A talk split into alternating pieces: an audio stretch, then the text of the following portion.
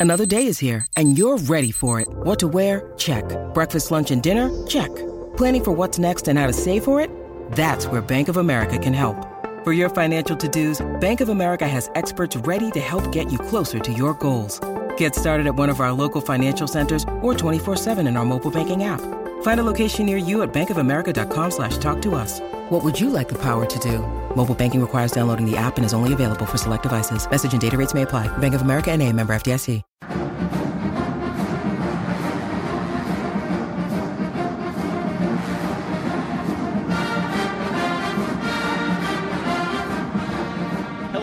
Everybody, and welcome to Gamecock Central Radio. Emerson Phillips joined by Gamecock legend Kip Bouknight, winner of the Golden Spikes Award during his playing days with South Carolina. And Kip, just a hell of a weekend for Gamecock baseball. There's no getting around it. No, it was not. It was a hell of a weekend. It was outstanding, and you know to be down seven nothing and come back and win Friday night was amazing. And to be down, I think at least three, maybe four times on Sunday, and come back to win the series was just outstanding. A lot of grit shown by the Gamecocks, and uh, they did enough to win. Uh, the you know the only negative I think you can say is the starting pitching did not fare well this past weekend. But you know, good teams they figure out ways to win, and I think that's the biggest ingredient that this team has figured out is uh, they're learning how to win games. And right now, uh, you know, just depends on the day. It's it's a new hero each day, and that makes things a lot of fun and uh, I, I think it also gives them a lot of confidence. And uh, you can tell this team's certainly hungry, and uh, I look for it to be a packed house uh, this weekend. Yeah, big series coming up with the Ole Miss Rebels this weekend at Founders Park. Ole Miss having a fine season. We're going to talk more about them in just a moment. But uh, Kip, let's reflect a little bit on this Vanderbilt series. The Gamecocks head to Nashville and take two out of three against 17th ranked Vanderbilt. And it was Carolina's first SEC road series win in more than a year. And you mentioned that they came from behind uh, to win both the games Friday and Sunday. So Carolina rallied from seven to nothing down after three innings on Friday, scored the last eight runs of the ball game, including six runs in the sixth, to win eight to seven on Friday. Vandy won game two, eight to one. And then on Sunday, Kip, you know, I got up Sunday and was looking forward to following the ball game, and I just remember thinking that it was really an important day for Gamecock baseball. If they could find a way to win that third game and take the Vanderbilt series, you know, they would tie Vanderbilt in the SEC standings and they would put themselves over 500 in the league. And, you know, going back to early in the season, they dropped two out of three to Florida to open the season. So they, they've been under 500 in league play much of the year, and they had a chance to get over 500. What a ball game on Sunday, Kip. I mean, we could do a whole podcast just on Sunday's game. That's some of the most exciting baseball I've seen in a long time. Yeah, it was amazing. I mean, I think it was a, a very emotional game uh, and a big victory for South Carolina. And, again, there were so many heroes uh, in that game Sunday as well as as Friday's come back, and you know we saw a couple of relievers step up big and uh, just do a wonderful job, and uh, that's that's important. I mean, you need some new guys to step up, and you know the the, the starting pitching. You know, lately we've seen uh, you know struggle just a little bit, but we all know that those three guys can certainly be very very good. So I look for them to bounce back this weekend and if they can put it all together, this could be a very, very dangerous team. I said that several weeks ago, and a lot of folks probably were wondering what in the world I was smoking. But uh, this is a team that um, is certainly learning how to win and learning how to to get up when they get knocked down, and um, it, it's just really, really fun to see uh, all the guys producing. And you know, Carlos Cortes has just been a huge part of that you know, coming back after, you know, hitting probably 160, 180 for a lot of the season. And I believe he's up above 250 now with double digit home runs. And uh, he's certainly a key to their offense. And obviously, when you get back Madison Stokes and uh, Noah Campbell and T.J. Hopkins, those are three huge bats in the lineup as well. And uh, it's just it's been really really fun to watch, and can't wait for a great environment uh, to see the guys again on Friday night. Sunday in Nashville, the Gamecocks fell behind four to nothing in the second inning, but they came back to tie the game twice and won it with a run in the ninth, ten to nine. South Carolina beat uh, Vanderbilt Sunday to win the rubber match in this series. And it was Carlos Cortes tying Sunday's game in the eighth inning with a three run home run to right field. He's now got 12 long balls on the season, and that matches his uh, freshman year total of 12 and he's got a 257 batting average and 32 runs knocked in. He's hitting 284 in conference play with seven home runs and 14 RBIs. And Kip, you've talked about him uh, frequently over the course of the season here on GCR. Batting average, you know, under 200 much of the early portion of the season, but he's starting to heat up with the weather, Kip. He is, like you mentioned, he's hitting over 280 in conference play and seven home runs. And, you know, there's a, I think there's a lot to that. I mean, he, he had some uh, guys that behind him in the lineup that were injured at times, and they were able to pitch around him a little bit. And they were pitching him like Babe Ruth the first six uh, weeks of the season. He was seeing a lot of breaking balls, a lot of change ups and breaking balls and fastball counts, and you know he was just probably pressing a little bit, but he certainly figured it out. And the biggest thing for me, even when he struggled, he was still a great team player. He was playing great defense in left field he was still he was not taking those at bats to the field, and he was still, you know, being a team guy and rooting the guys on that were hitting while he was not. And uh, South Carolina's team, they know that they're they're really really good when he does well. I mean, it, it, there's no doubt about that. He is certainly a leader for them, and they need him to to hit well. And uh, if he can hit well, and I mean, you're looking at Jonah Bride. I believe now you've got five guys in the lineup that are batting over 300. And, you know, this is a team that you look back at last year, I don't think there was ever a time where there were five guys hitting over 300 in the lineup. And we're seeing a lineup that's basically the same as it was last year. So, you know, kudos to the coaching staff for developing these guys. And they're certainly uh, clicking on a lot of cylinders right now. Kip, Graham Lawson picked up the win for the Gamecocks on Sunday. He retired the final six Vanderbilt hitters and Lawson came in in a critical situation. Two on, nobody out in the eighth inning. He got a fly out and two strikeouts to get out of the jam.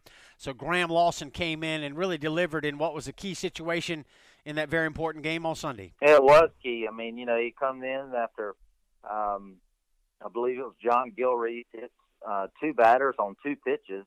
Yep. And South Carolina had just tied it up nine to nine on the home run by Cortes.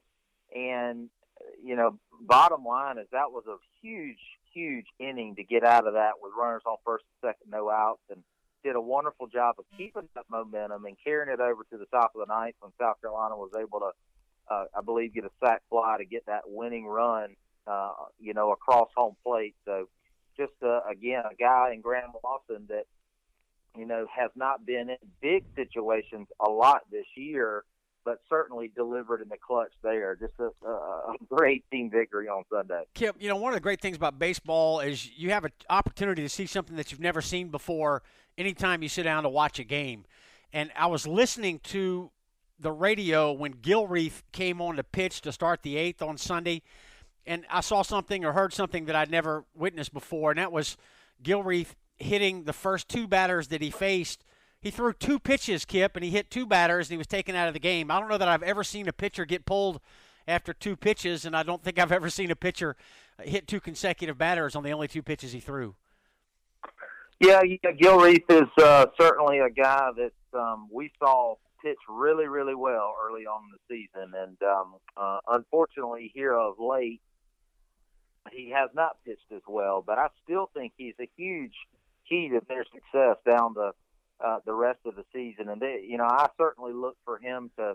Hopefully, South Carolina can get up and get a lead, maybe a a big lead, if you will, and give him another opportunity to get in this weekend. If not, I'm sure they'll play with the hot hand and go with the guys that have been producing and doing well lately. But he's a, he's a guy that certainly got the credentials, certainly got some success in there, and he's got talent. He just, for whatever reason, right now is just a little bit off. And yeah. I, I think it's upstairs. I think it's mentally. I think he'll get back to where he needs to, and hopefully it'll be sooner than later. That was just bizarre on Sunday. Gilreath came in, hit two batters, and was pulled after just the two pitches, and then Graham Lawson came on and got out of the first and second nobody out jam, and Carolina scored in the ninth to win it 10 to 9. So uh, you're right, Kip. Uh, the Gamecocks are going to need John Gilreath, and he'll have an opportunity uh, to redeem himself a little bit uh, at some point down the road. You know, the Gamecocks are going to need Gilreath to contribute for this team to go as far as it can. But for whatever reason, Gilreath just was not ready to pitch on Sunday. That was just a very bizarre situation. But the Gamecocks found a way to pull it out, and South Carolina takes two out of three at Vanderbilt, and the Gamecocks are now 26 and 18 on the year and 11 and 10 in the SEC. And Carolina is now tied for fifth in the SEC standings. And the Ole Miss Rebels come to town. No midweek game this week for the Gamecocks, so Ole Miss is in town Friday, Saturday, and Sunday. And Ole Miss having a great year, Kip. They're 34 and 11 overall. They're 12 and 9 in the league. So the Gamecocks and Rebels meeting at Founders Park this weekend. You know, these are two of the top six or seven teams in the league right now. Yeah, I think South Carolina is they they need this week. I think it's good that they don't have a, a midweek game. I think it's the time for them to, um, you know, get back and have some regular practices and get their feet under them, if you will. And um, you know, this is an opportunity uh, you know, South Carolina always talks about how great the fans are, and, and I'm not saying they're not, but this is a weekend where I've said it many times on the SEC network plus games. This is a weekend where they can make a huge difference. They can be the tenth man, if you will, and that doesn't mean when everything's going well they're loud, and they hear sandstorm they're loud. If they this means if they're down two to nothing in the seventh, or if it's a two strike count and our pitcher's pitching I can remember, for example, with Adam Hill, the type of stuff he had against Clemson on Friday night earlier in the season, and he struck out 14. Hell, I think he could have struck out 20 if he'd have had the fans really getting involved and really, really making it tough on the opposing team. And and and they just got to, and they've gotten better. They certainly have gotten better this year. But what a great opportunity for the fans to really make it tough on the opposing team this weekend. And and Ole Miss coming to town. And I can assure you, these guys want it. They they they are hungry. The coaching staff's hungry. They want to do everything they can to to finish strong and make a you know regional. And um, you know, you can't put anything past this team now. I mean, this is a team that looked like they wouldn't even make the tournament three weeks ago, and now, you know, they're certainly projected to be in the the well, of course the SEC tournament, but also the regionals. And you know, you might wake up next thing you know, and they got a chance to host. I mean, this this, this team can uh, certainly play into uh, you know where they want to be, and um, it's just a really exciting time, and I think the guys are prepared for it. A couple more notes from the Vanderbilt series here. Jonah Bride went five for eleven in the series, including a two-run home run in the third inning of Sunday's game. Bride scored two runs, knocked in three in that win on Sunday, and he's hitting 329 on the season, and he's reached base safely in 41 of Carolina's 44 games. We talked about Carlos Cortes, huge three run home run in the eighth inning to tie the game Sunday, his 12th long ball of the year. And uh, TJ Hopkins, we talked about last week here on GCR, six more hits in the Vanderbilt series, and he is hitting 444 since coming back from the hand injury that forced him to miss about a month of the season. And Justin Rowe had four doubles in the Vanderbilt series. He's now got eight doubles on the year, and he's hitting 338 with four home runs and 17 RBIs. So the Gamecocks swept LSU last weekend. They go to Nashville and take two out of three from Vanderbilt. Gamecocks heating up at the right time.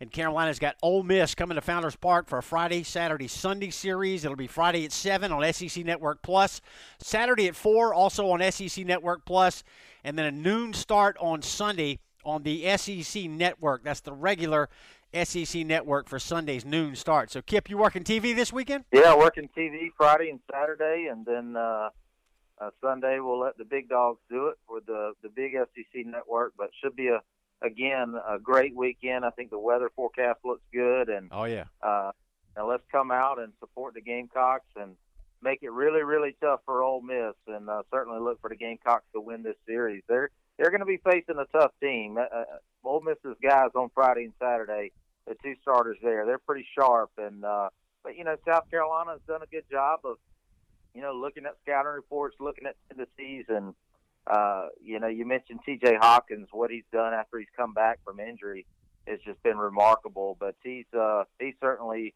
solid up the middle, obviously playing center, and anything he can do offensively is is, is certainly a plus. And Jonah Bride just having a great year, and really really happy for that young man. He's outstanding at third base, and just a lot a lot of good players for South Carolina, and they're stepping up and doing well at the right time. Yeah, forecast looks good this weekend. Temperatures should be warm and sunny skies at Founders Park. Kip, we look forward to checking you out on TV this weekend. All the folks that won't be at Founders Park for the Ole Miss series. Thank you, bud. Yes, sir. Go Gamecocks. That's Kip Bouknight. He'll be on the SEC Network Plus with Birch Antley on the Friday and Saturday broadcasts.